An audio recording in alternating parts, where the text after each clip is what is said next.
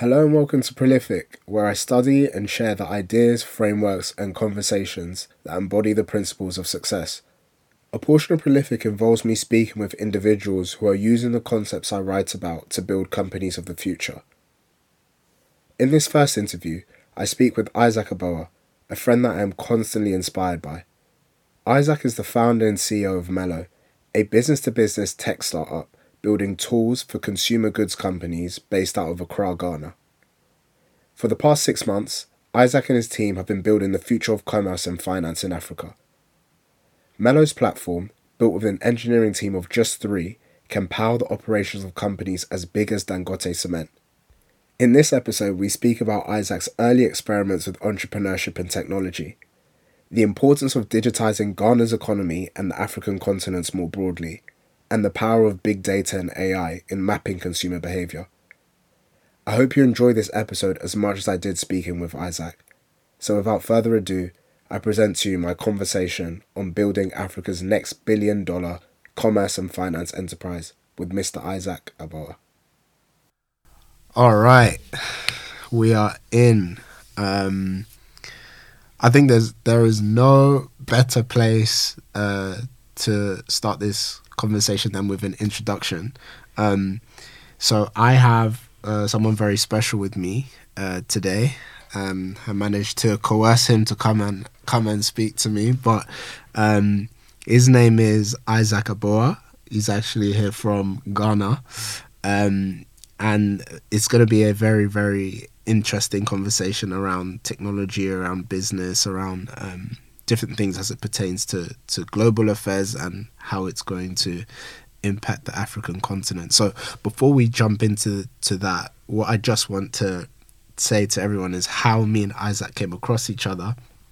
Uh, before before we jump into our conversation, so um, I was working closely with Ghana for Startups when I was building my own uh, talent acquisition startup, and I was aware of um, Isaac, who was also building a podcast called Change for Africa podcast, which we will get um, into a little bit later on. Um, but he that was around two years ago, and he messaged me two weeks ago that he was in London.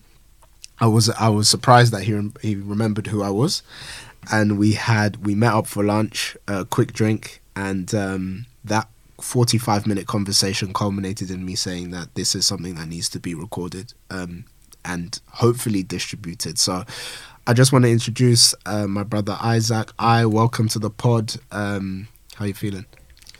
Jason, it's been amazing getting to, you know, connect with you back again in London, and I'm absolutely honored to be on the podcast. Uh, I think what you've done over the few years has been great, and I, I'm excited to see the progress and how you elevate that to the next level. And I'm happy to share my thoughts uh, on the podcast. Okay. Do you know what? There's no time like the present, so let's let's jump into it. So, obviously, I had to approach this conversation as if I didn't know who you were. So I, I did a little stalking and a little research and i guess the best place where i like to start conversations are at the core rather than at the periphery rather than building up. What, the first question i have for you is why startups? What was it that you saw in ghana or the world more broadly that brought you to the space of an intersection of technology and business? So i would like to take that question a little back into i guess my origin story. So when I was in high school, I was very interested in knowing what is happening in the world. I went to a government high school in Ghana. It was a very good high school, but we were used to curriculums and systems that were made for the country in which we were. It was not beyond the periphery of Ghana. It didn't allow you to think beyond. But we had a library that was 25 minutes from the school that I obsessed myself into. And I got to read all the best magazines in the world from the library. I read the GQs, the Time every week. I read um, the New York Times. I read, I read Time magazine, all these other good magazines, and I understood what was happening in the world. Uh, the Time did the Time 100, and I read it a couple of times. I saw the state of innovation, art, complexity in the world that I was not near or even close to being near to. And it inspired me. And a culmination of that led me to an introduction to philosophy and learning about the history of science. And I was a science student then. And I got interested in doing something beyond my environment. So I took the step to writing the SATs. I didn't come from a very good family, but I managed to convince my mother to, you know, use his her savings from um, a puff puff business that she was doing so that I could write the SATs. I did well. I got scholarships to very good universities in the US and I was supposed to go and study in the US. Unfortunately, a big barrier was that I couldn't pay for my flight. And in this trajectory of my thinking, I thought if I could get a scholarship, I'll manage to go. But that was a big barrier enough that they didn't allow me to go. So, in fact, in scrambling about for money to make sure that I could finance that trip to the US, I wrote a book in three months. I wrote a 200 page novel in three months because my friend said, if you could write this book, I could introduce you to this publisher. He may buy the rights, you could get your money to travel. I did that, didn't work out. I did so many things in that period, didn't work out. And so at the time, I was very much into writing poetry, etc. And after two years of being heartbroken that my dream of going to the US to build this, whatever that would be, I was very interested in neuroscience and humans at the time. So I wanted to go and do a course in neuroscience and perhaps go into medicine or something like that. Eventually, two years after that, I went to the University of Ghana and studied psychology. It was not the psychology I was expecting when I was reading Psychology Today because I had consumed every article on Psychology Today. It was a popular website on psychology. And it meant that I had to rediscover what I wanted to do with that time. First 100 days in the school, we were having an interim assessment, which was an assessment that was going to be 30% of my exam. It was a statistic exam, I remember very well. The exam had started at 3, was going to end at 5. But I had met up with a team a week earlier who were going to contest for a Hult Prize competition, which is a student entrepreneurship contest. And something in me said, this was fun. I had picked up the concept. I was already very vocal in the team and showing leadership.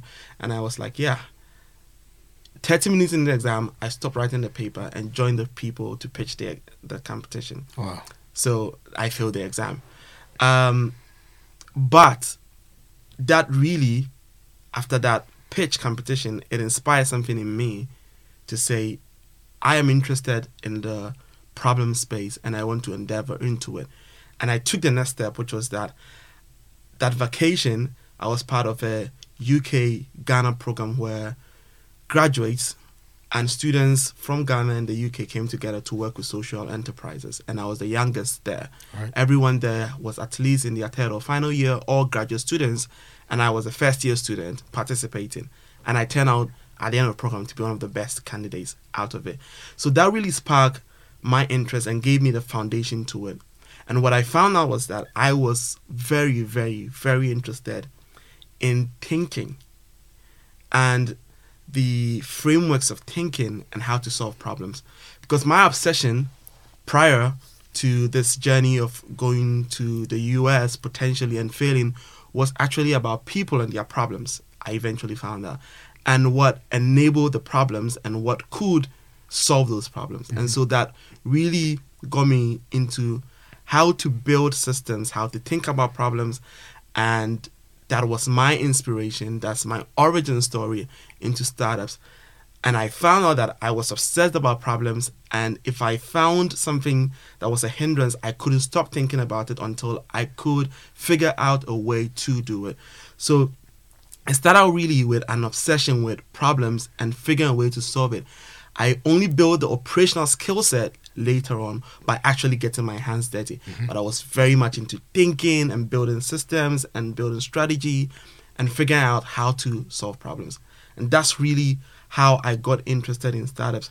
And then the ripple effect of how that connects to mm-hmm. macroeconomic growth, etc., mm-hmm. came into being. But this really is my introduction to startups. It, it's so interesting how often whenever I speak to people who are building things, it, it starts with thought, right? Of thinking, having a look at like what's around you and then going through that. A lot of actually startups, whenever you speak to or, or speak to founders or or or look at sort of the founding godfather startup founder godfather, they talk about first principles. Exactly. Uh, they they love talking about like how are you approaching this? Mhm. At what level are you approaching this? So it's interesting that you know you, thought a lot about thinking and like Yeah. the different ways. Exactly. I, I did discover first principles way, way, way later. However, I had been using first principles Long thinking before. before, Yeah, but yeah. I didn't know how to yes capture it in language. yeah. But yeah, which is more important like the Mhm. whole words and the theory like it's more important that you're using it so it shows that you're suited for your work so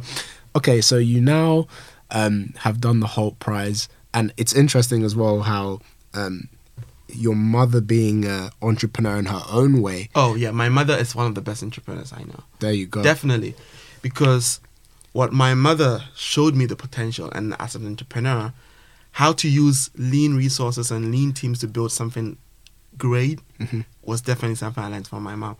I mean, my mom basically took care of us six, seven siblings all alone. Mm. And she did that by being able to manage her resources extremely well.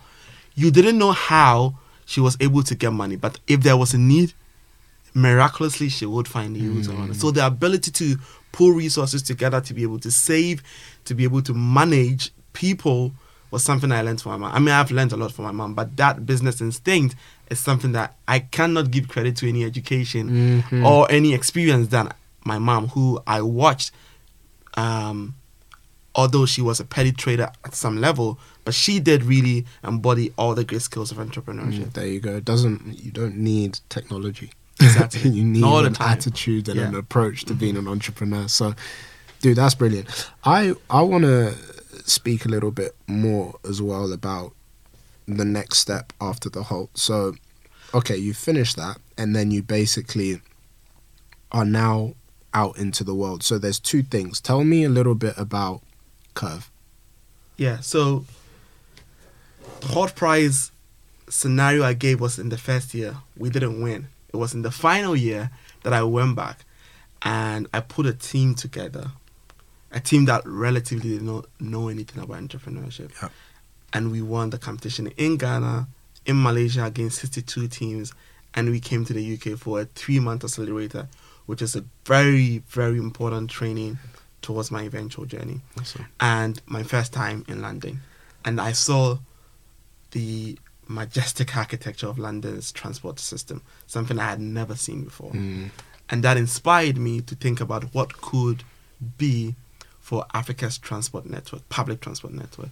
And so I thought we could replicate at some level a culturally and context driven relatable network for Ghana and potentially Africa. That's why I started thinking about how could we recreate Africa's transportation Mm. network. Africa's transportation network has been riddled with a lot of problems, um, infrastructurally, etc. But there's also the component of these popular trotros in Ghana, danfos in Nigeria, that um, are the main carriers of humans. Right? I say they are carriers of both humans and culture. Um, mobility doesn't occur without these buses, but they are riddled with o- its own problems. Mm. And we wanted to take a very foundational approach to solving it. We had very big ambitions of transforming the whole network, but wanted to start off with.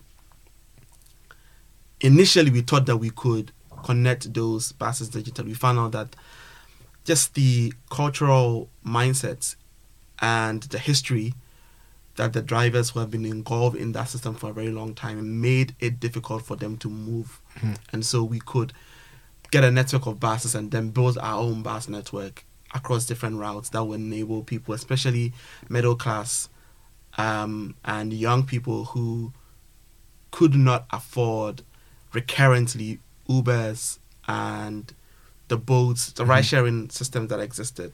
Um, the problem that we did find was that the technology obviously was easy to build, and it's always easy to build technology relatively because the problem is always a human problem, People. a business problem, and that's where the challenge is.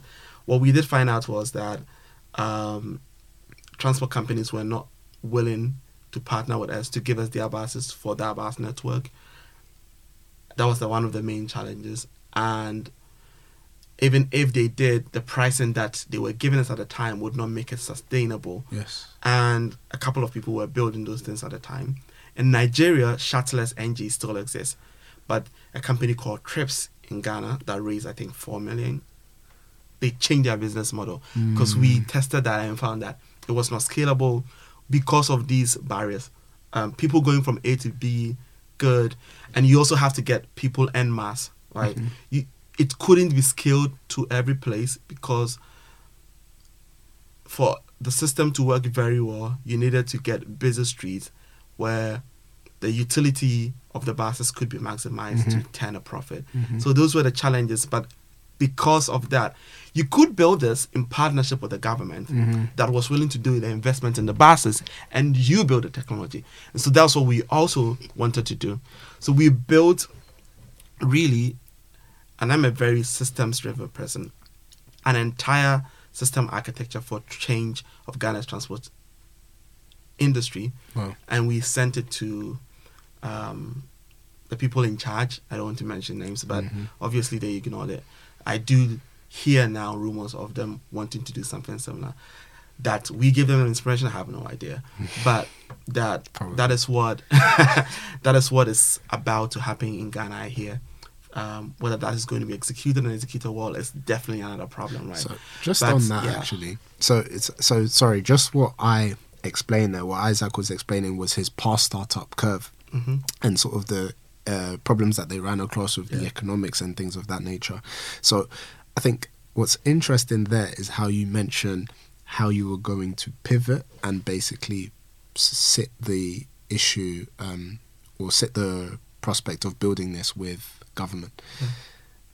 F- Funnily enough, it is a a how I see it a government mandate. Yeah, infrastructure. Yeah, or transportation. Um, and oftentimes with businesses in Africa, when you're dealing with unit economics where people don't have a massive amount of disposable incomes and margins are tighter, you would hope for government intervention. Um, so I say that to say I see your frustration there. No, I mean the technology can be built. It just needs government buy-in and government investment first in the vehicles, right, and in regulation. So a couple of things need to happen. First of all, there has to be government commitment to digitizing the entire unions that make up the transport network. That needs to happen. And when that is happening, when that has happened, there has to be commitment in digitizing the entire payment network. When that has happened, there has to be commitment by incentivizing people to move from cash to that digital payments. So a lot of those things product matters, but the regulatory incentive that enables a product to be appealing to the customer is also very, very crucial. And so for me, I mean, me- that, what we're going to build right now is Yeah. very important. The next startup, which we're going to talk about, Mm-hmm. but in the future, this is one of the core things I feel like I want to start. Um, I I like Elon Musk very well, and the way he thinks because I, I feel like that's how I approach problems. I approach it at grand scale. Let's solve a big problem Yes. thing. Um, unfortunately, you need resources and big partners. And maybe if you're able to succeed with the first one, people will trust us enough to give us the chance to do it. Awesome, awesome, awesome. You're and the reason why sorry for interrupting you there, it's a great segue into the next thing. So let me just give you a bit of a backdrop before I ask you what I'm going to ask you. So I was um, listening to Strive and James. So Strive, as Masiyiwa. yes, Yeah. Masiyiwa, and uh, James. I forget his uh, last name, but he's a senior vice president at Google, and they're having a conversation around uh, digital transformation in Africa Mm, and. AI and all of that. Yeah. Oh, cool. So you saw it. In there, uh, Strive was basically talking about how he is very much investing in the digital infrastructure across wherever, from Cape Town all the Mm, way to yeah. Egypt. Cassava Network. Cassava Network. There Yeah. you go. So, my question to you is very interesting conversation, which we can riff about. But my question to you is, what does digitizing Africa's economy mean to you? Because you've mentioned a lot around the cultural a- attitudes which I think a lot of the time startups or other businesses or other people are motivated to make change, you can't necessarily account for. You can't put that in a slide deck. So what does digitizing Africa's economy mean to you? So there's a guy who is very influential, and I think thinking again is principally important in Africa's thought leadership around entrepreneurship. And he's worked with some of the leading thinkers in the world. He wrote a book called Prosperity Paradox. I don't know if you've heard of it. I have, yeah. Yeah. And this guy is Efosa Ojomo. And I actually had one of the earlier episodes of Change Africa podcast with him. Unfortunately, we lost the file, so we couldn't record it. And I'm hoping that we can have that conversation again. And he talks about how innovation can lift nations out of poverty and how to build uh, market leading innovations, right? I think what the digital economy does is that it expands the, the GDP potential of Africa. And that is why it is very important. Mm. Because what happens is if you're able to build a transport network, right? The way I see transportation is that it's not just the mobility of people, it's the mobility of aspirations and dreams and talent. Because London's transport system has enabled, say, someone who is in Hackney work now to probably work somewhere two hours from here and not feel the stress of the transport on them as against the same two hour commute that will be way more stressful but way way shorter Mm. in the African context.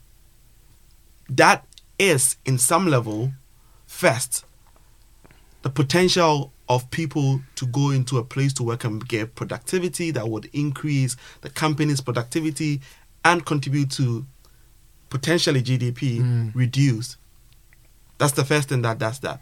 But also, when people come to work tired, they come to work not as motivated and they come with reduced energy to contribute to set GDP eventually.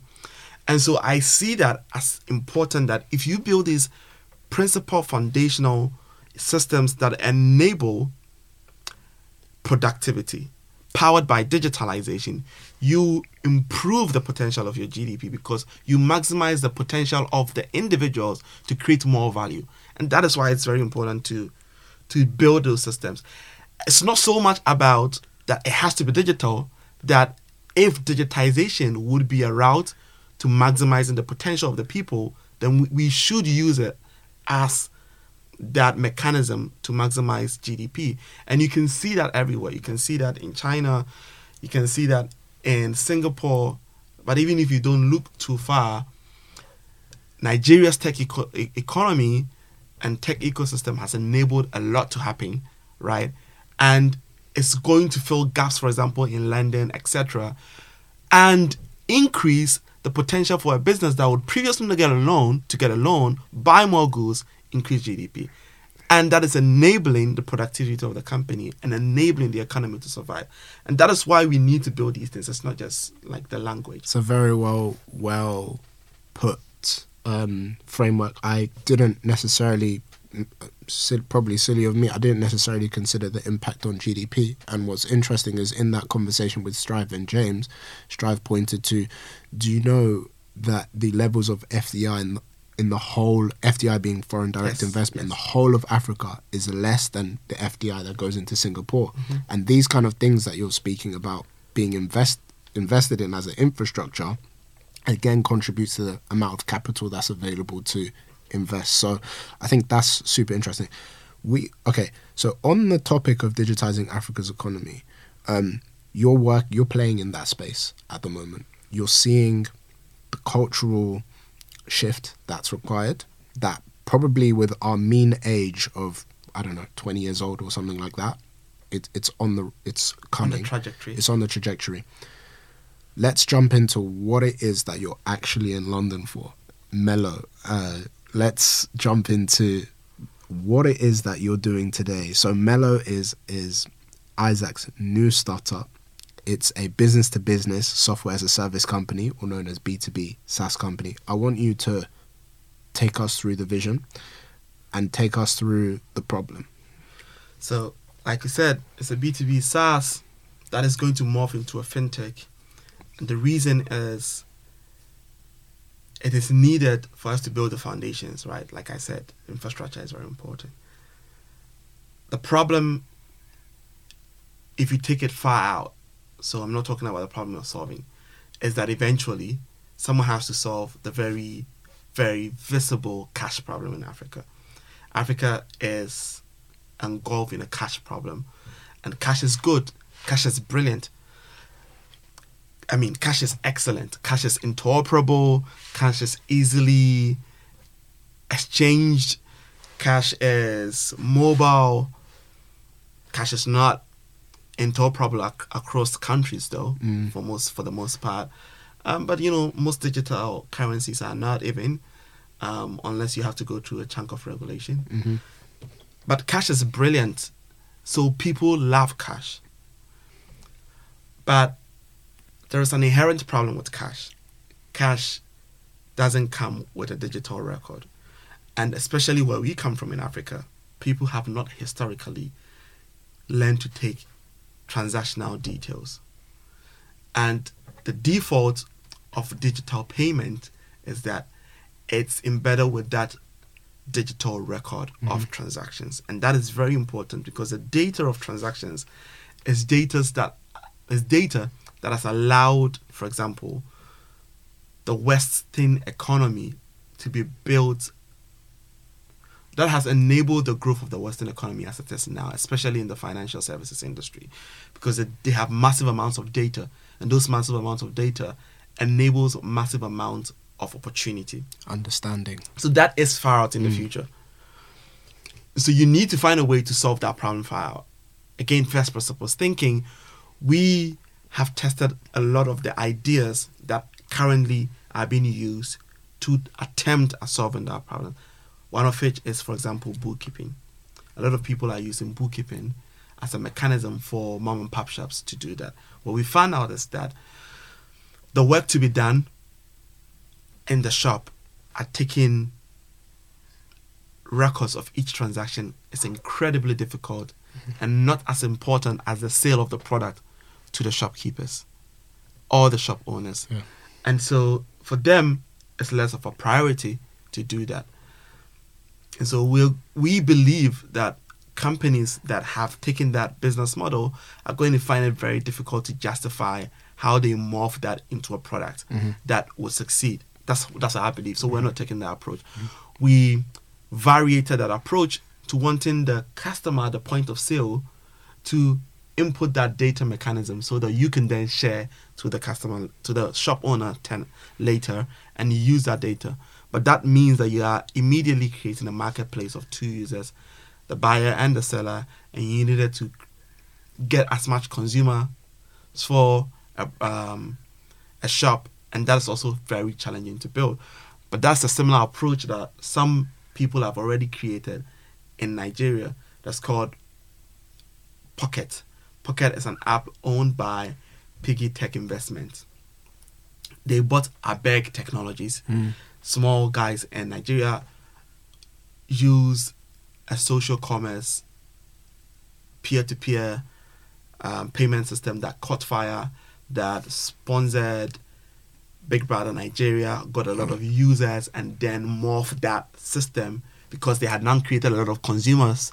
And then interfaced it with retailers that already existed mm-hmm. to create that marketplace that i'm talking about Interesting. they spent a lot of money to achieving that. So that's also another way. We think the more sustainable way is to build vertically across the entire chain of commerce in Africa. And so we went up to the top of commerce. Most of commerce in Africa involves fast moving consumer goods products and um, consumer pharma, electronics, etc. So we went to the top of that chain. The top of that chain is usually multi global, multinational, mul- global. Um, I mean, just for the sake of your recording, let me repeat that. Mhm. We went to the top of that chain and we surveyed multinationals, global companies like Unilever, Nestle, and the big guys, and we found that decision making there can take forever. Technology, they have problems in there, but they could probably fix them themselves, and they don't have an incentive to bring people outside. Mm. They usually outsource their best consulting to the Accentures and yeah. the McKinseys to come and solve their problems for them. So it's not a thing that is very, very attractive to a startup.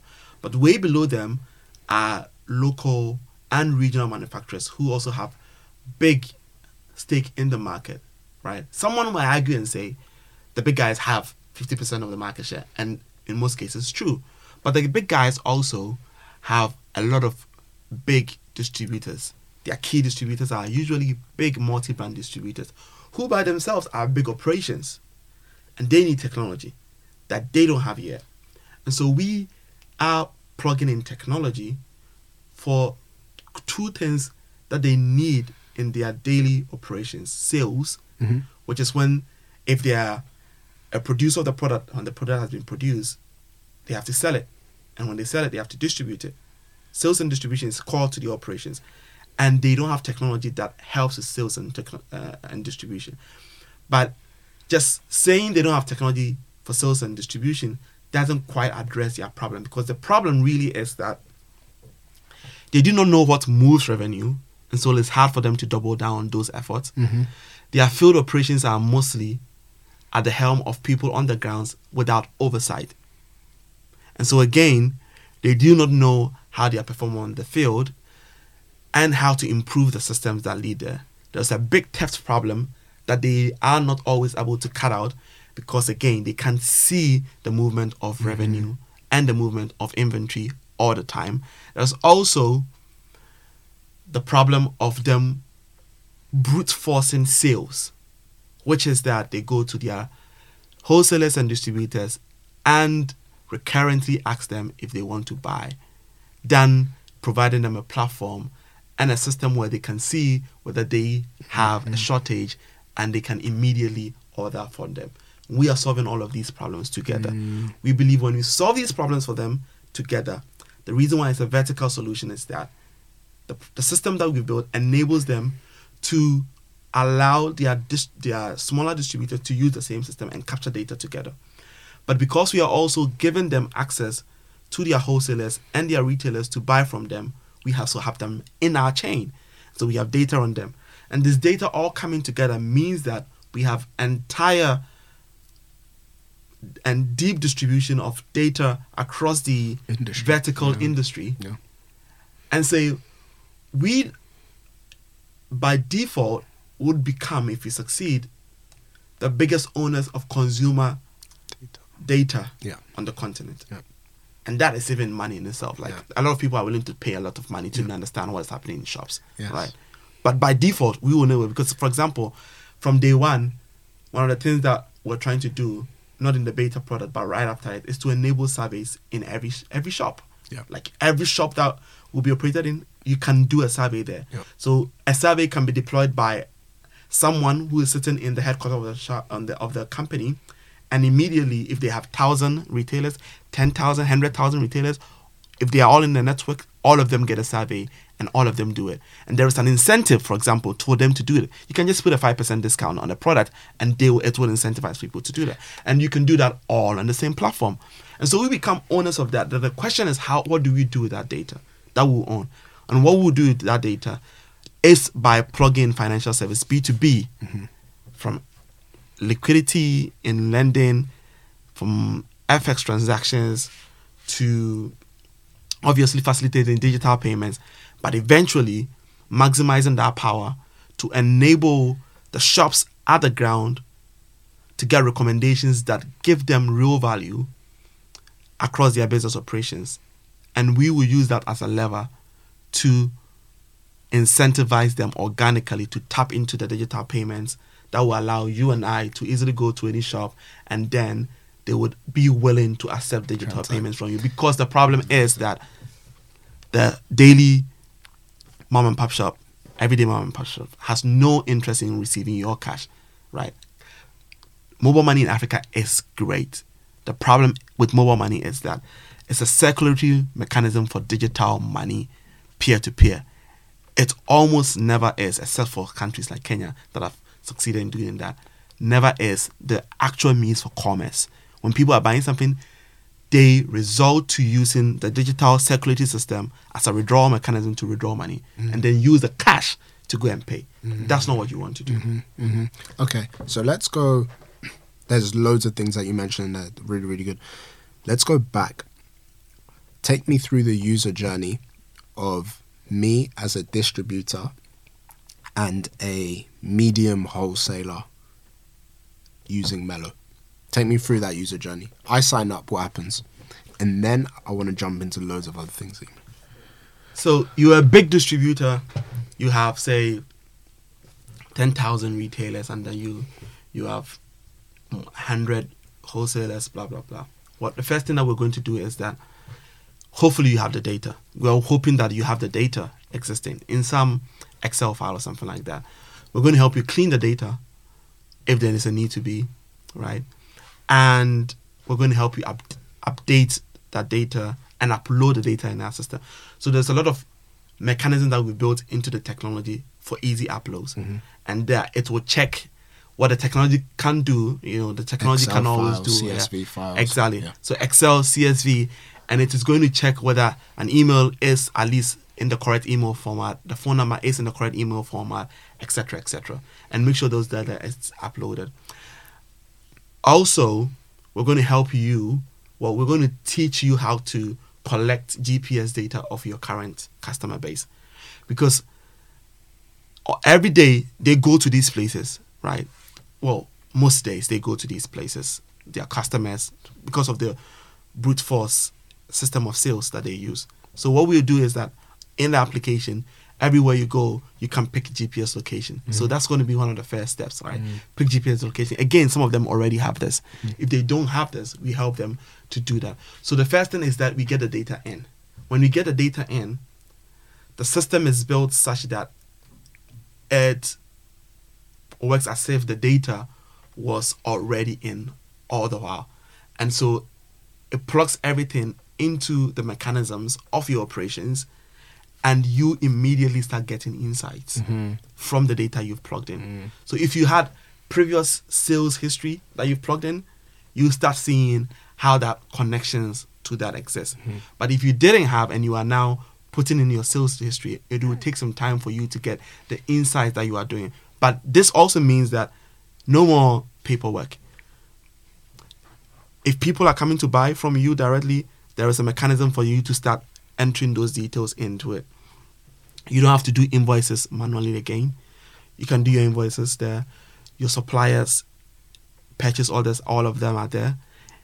In fact, you don't have to use your emails for all of that because we've built an email engine inside the system where basically you'll be sending emails through the application Amazing. to your own uh, uh, email systems. So you start doing all of these small things, right? You're you are plugged into your customer base, so we help you, your customer base, download the app. All they need is that they have to use their phone numbers, which they've already given to you, right, to sign in. When they sign in, we recognize that the phone number is in our database, and we connect them to the shop that is their distributor. But the brilliance is the architecture of the shop who is in say Hackney Wicks, right, getting the delivery from the guy who's a sales agent in Hackney Wick and not from the one who is in say Camden. Because it is built such that it is a distributed system. We are connecting the architecture of the business as it works in in the physical place into a digital space. The reason why that's so interesting is we just spoke about transportation. Exactly. Actually, it's very, very similar. Hmm. The framework of thinking is that because a digital transport system actually is building upon the physical infrastructure and then placing it into a digital space that enforces efficiency. Mm-hmm. And that is the same thing that we're doing here. So the business has a warehouse, has a distribution center. You put all of those facilities there you can track the movement of goods as they happen in the physical, in the digital space, so that there is correspondence of data, so that there's enabled tracking all on the same system, and there's nothing that is missed out. And then we glean insight out of this. And then your field agents' operations are tracked. So your field agents get a mobile application, mm-hmm.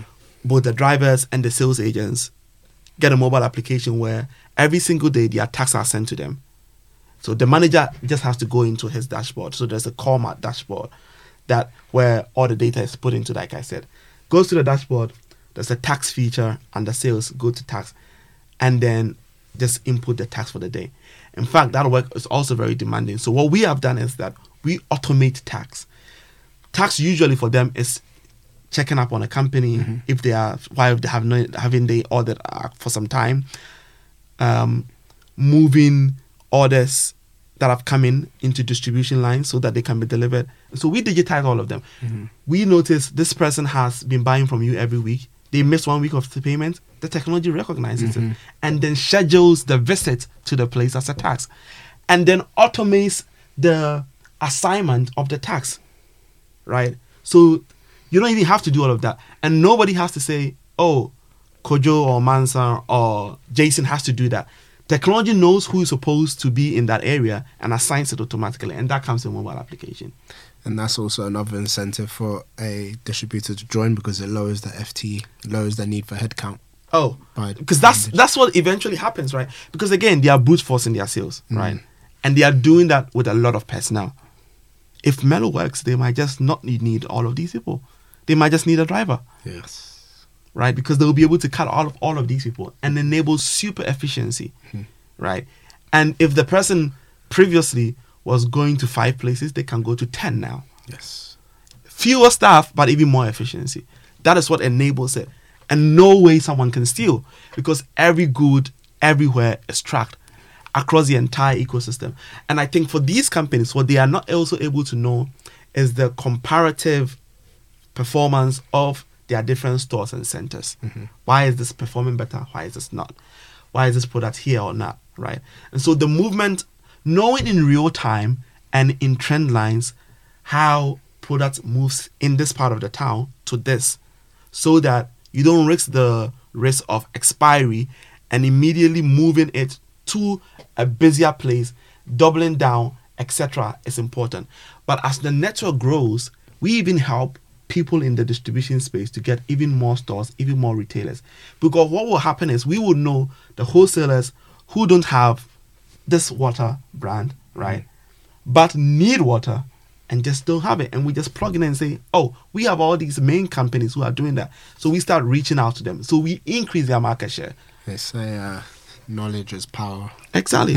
knowledge is power. Yeah. So, uh, bef- okay.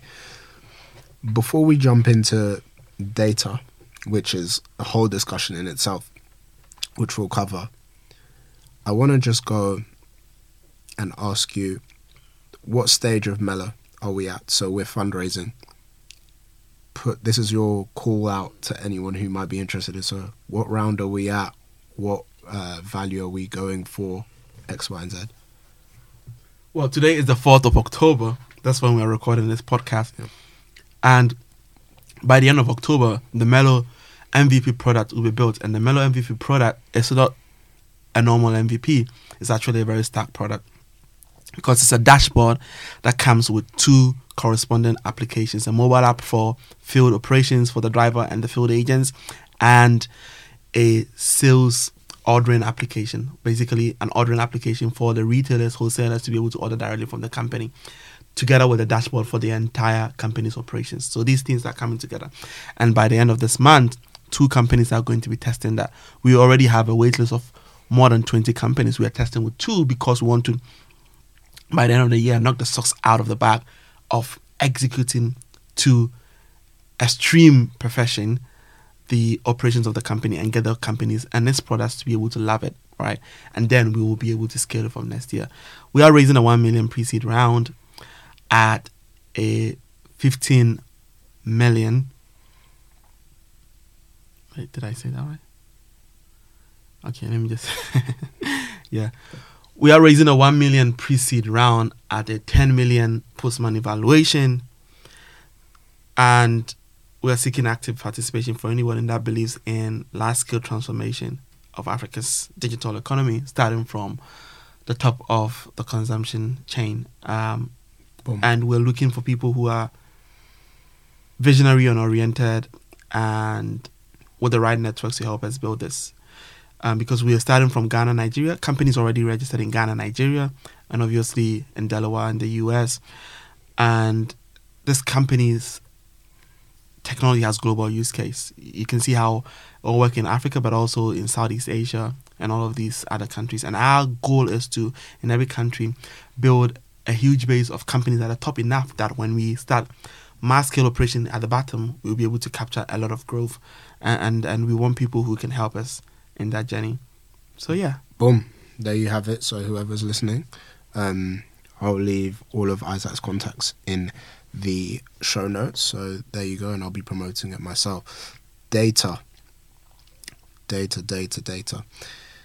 So two levels to this this part of the discussion. You spoke a little bit about distribution just before in terms of how you can go out and build that big sort of ecosystem. And you spoke about how important sales and distribution is. It can create a monopoly in itself.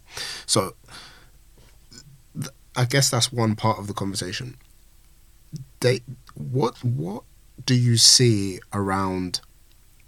We understand the importance of data, but the future of data. What are you going to do with the data that you basically have? Um, and what does we spoke when we met two weeks ago about data and that it's not a checklist of saying what's your name, what's your address, what's your phone number. It's understanding someone's behavior. And you mentioned this quite a lot with Melo in terms of being able to give predictive where we kind of move into sort of the artificial intelligence space. So maybe this is a piece of both AI and data. How do how do how are you thinking about those two things as it pertains to Africa more broadly, but also how are you going to implement that within Melo? So, data and AI actually goes hand in hand, because what now is being called AI, like the Chat GTPs, the Open AIs that have made such products, large language models, right, are based off of chunks of data. For data to become good enough to use,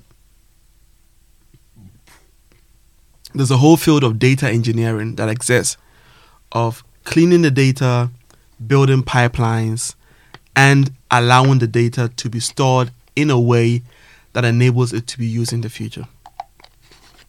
What Melo, for example, is doing right now with the technology that we have, right, is to build the foundations for clean data in consumer goods. That in most places don't exist. Crucial.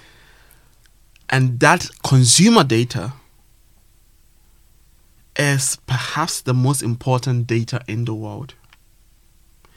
Because consumer data is data that shows people's spending and buying patterns and underlines bigger macroeconomic activity.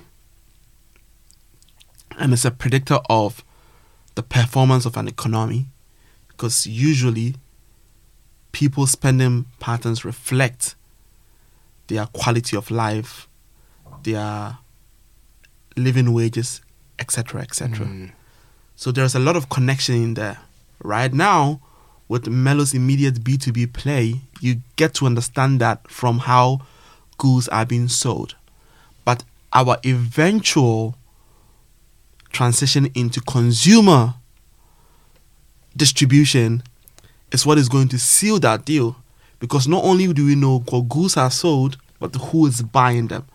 And so, how I like to visualize that is that you sort of are able to create a map of economic activity.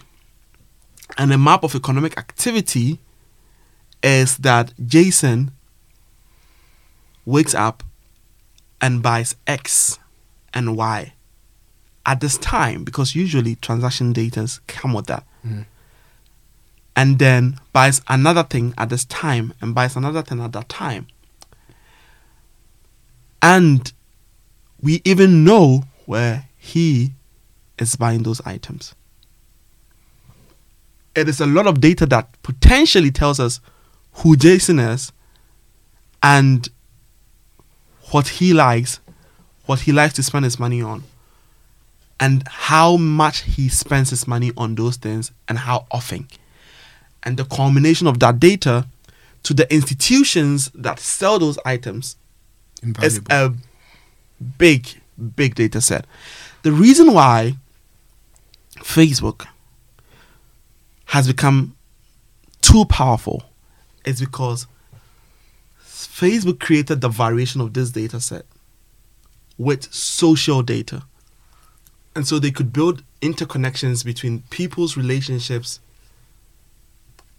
and their interests to determine what political affiliations they may have because it's very predictable if you can tell what messages people post, what organizations they follow, what their friends or friends and their families do. Cambridge online- Analytica. Yeah. That Cambridge Analytica scenario seems very, very plausible to achieve.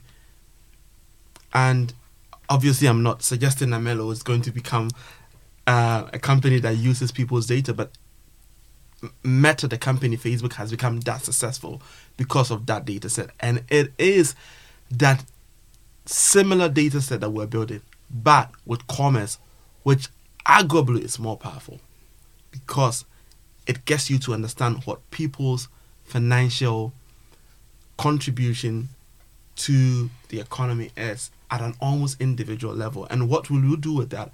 Our vision is to build the biggest financial services ecosystem in Africa with that. And that means solving the lending problem, both for businesses for and for consumers. Obviously, building great digital payments Amazing. and building a credit system that fully works, building a digital commerce economy where almost everything can be plugged in, enabling um, intra African trade so that people can buy things across different countries, and hopefully, like we said initially, this infrastructure becomes the foundation of doubling, tripling Africa's GDP. Amazing. It's so, it's so interesting how by creating bilateral incentives you can contribute to an overall vision by making sure that the mum and pop shop or the tuk tuk shop is uh, incentives are met. Incentives are everything in business. Mm.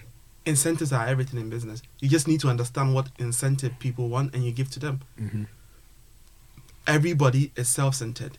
If you think like that and you think that people want something and you give that thing to them, usually they would want to consume your product. hmm And at the company level, what you learn is that that incentive might actually not be the product. It's just having a good time with the person who's in the decision making room or knowing that the decision making room person wants to be technologically known as a person of innovation and speaking that language to them about how the product can, you know, Mm. meet those technological needs or just someone who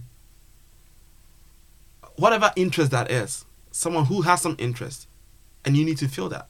And when that person's interest is met he enables people to use that in organization and that is a mom and pop shop. If you have you have to understand what the owner of the shop wants and give it to them. And if you give it to them in our mindset these people want to sell. And if you enable them to sell more that is the incentive they need for you to coerce enable them to whatever you want but you Mhm. need to fix their core problem first you need to give them the incentive they want 1st and i think that's what really makes um, people people take Amazing. It keeps you top of mind. As we mentioned, AI. Um, just as just a side comment, I am stoked by the fact that you mentioned things like natural language uh, models and things like that. I think all too often when people mention AI, um, it's like a, a moving robot or something like that. Like it, it's here, it's been here, and it's like the more that we do, the bigger that it gets. It's like feeding the beast. Um, so I think, I think that people jump the gun in the AI conversation, especially in the African context. The infrastructure and the systems that enable AI need to be built. The data needs to be built. The data needs to be clean, and the then data can be leveraged, right, Mhm. For that. And I think that's what we're doing. What is happening, the movement in AI right now, and the explosiveness of it, it's because it is consumer oriented, right? ChatGTP can be used by everyone. It is not that people have not been building solutions like that mass scale for businesses. Mm. People have been doing that for some time. But now it is becoming more consumer oriented and so the everyday person can participate in that. And so it makes it more real Yes. than it would be for some company that is using it in some context. Yeah. But the point I want to make is that eventually Melo will become one of the biggest players in Africa's AI space because we will be using such massive millions, billions data sets of commerce data Mhm. From different African countries, perhaps globally, Mhm. and we will be churning that data into deep insights, Mhm. into deep systems, predictive reasoning. predictive reasoning, and all sort of mechanisms that will enable that. It's the data that's really the foundation, and I think we are having our focus at the right place and not being swayed by the temporary, very temporary wave. It is not that AI is going to be something that passes, but the obsession with AI now is going to pass when AI becomes a norm. Yes. And what will be important is the people that have built the systems that will enable it. Yes. Right? It's like, you know, things like Change Africa podcast we're going to talk about, Yes. where there is suddenly an interest in podcasting, but we're keeping our eye gleaned into the bigger picture. I think it's always about the bigger picture for me. It's a, that's a, that's a great point and a great segue. And yes, to those of us who are building products, um, it sh- probably should be product plus AI rather than AI product. So, um, yeah, there we go. Uh, segue, segue, segue into the Change Africa podcast. So this is a guy who who's not he doesn't sleep. He clearly doesn't sleep. He wears more than one hat. So for everything that we spoke around around startups, technology, and business, um, he also has a massive uh, contribution to um, Africa's development through sharing stories and through his guests that he invites onto his podcasts, um, the Change Africa podcast. Um, I listened to season one, and what I was uh, happy to hear when we linked up two weeks ago was now we're on season five. Um, season. Yes, so big, big congratulations on the consistency there. So, um, give me a deep dive into the Change Africa podcast and what makes you so excited about it. What makes me excited about the Change Africa podcast is that we're creating a compendium of deep expertise, deep expertise and insight into the minds of Africa's leading thought leaders who have garnered way too much knowledge in their multi years of experience and have not had the opportunity to have a platform to share it at a deeply funda- fundamental level. And that's what the podcast does. The podcast really enables you to deep dive into specific African industries with insights from the people who are part of the building of those industries and are usually at the top of that building process. And that is what is special about the Change Africa podcast. And it has a host who is deeply concerned about those issues, deeply knowledgeable across a multi-factor of issues, and leads with that curiosity of wanting to understand and progress Africa's development and brings that awareness and humility to the conversation that allows people to talk Awesome. because for most of these podcasts, yours obviously is definitely a brilliant exception. People are obsessed with talking about themselves and leading the conversation. And the Change Africa podcast is not. I mean, there can be five, six, ten minutes of someone just speaking, the guests just speaking, because these people should be writing books. They don't have time. And the Change Africa podcast provides them an hour or more to deep dive into the things that they have thought about for a very long time.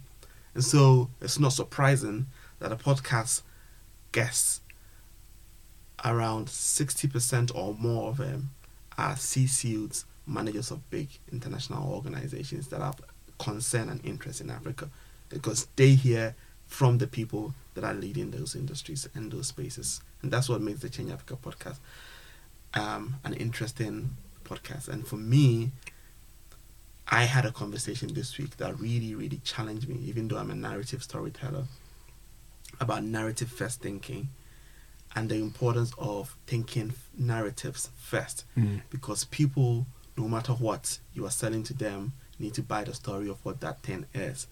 And Africa is being sold to the world every single day on different media platforms in a way that doesn't make it attractive. Mhm. And platforms like Change Africa Podcast and other narrative driven institutions and initiatives are working very, very hard to portray Africa's in its beauty without hiding its glory, but shaping the foundation for people to understand its realities towards a positive appreciation of the realities of the challenges, but of the massive opportunity Mhm.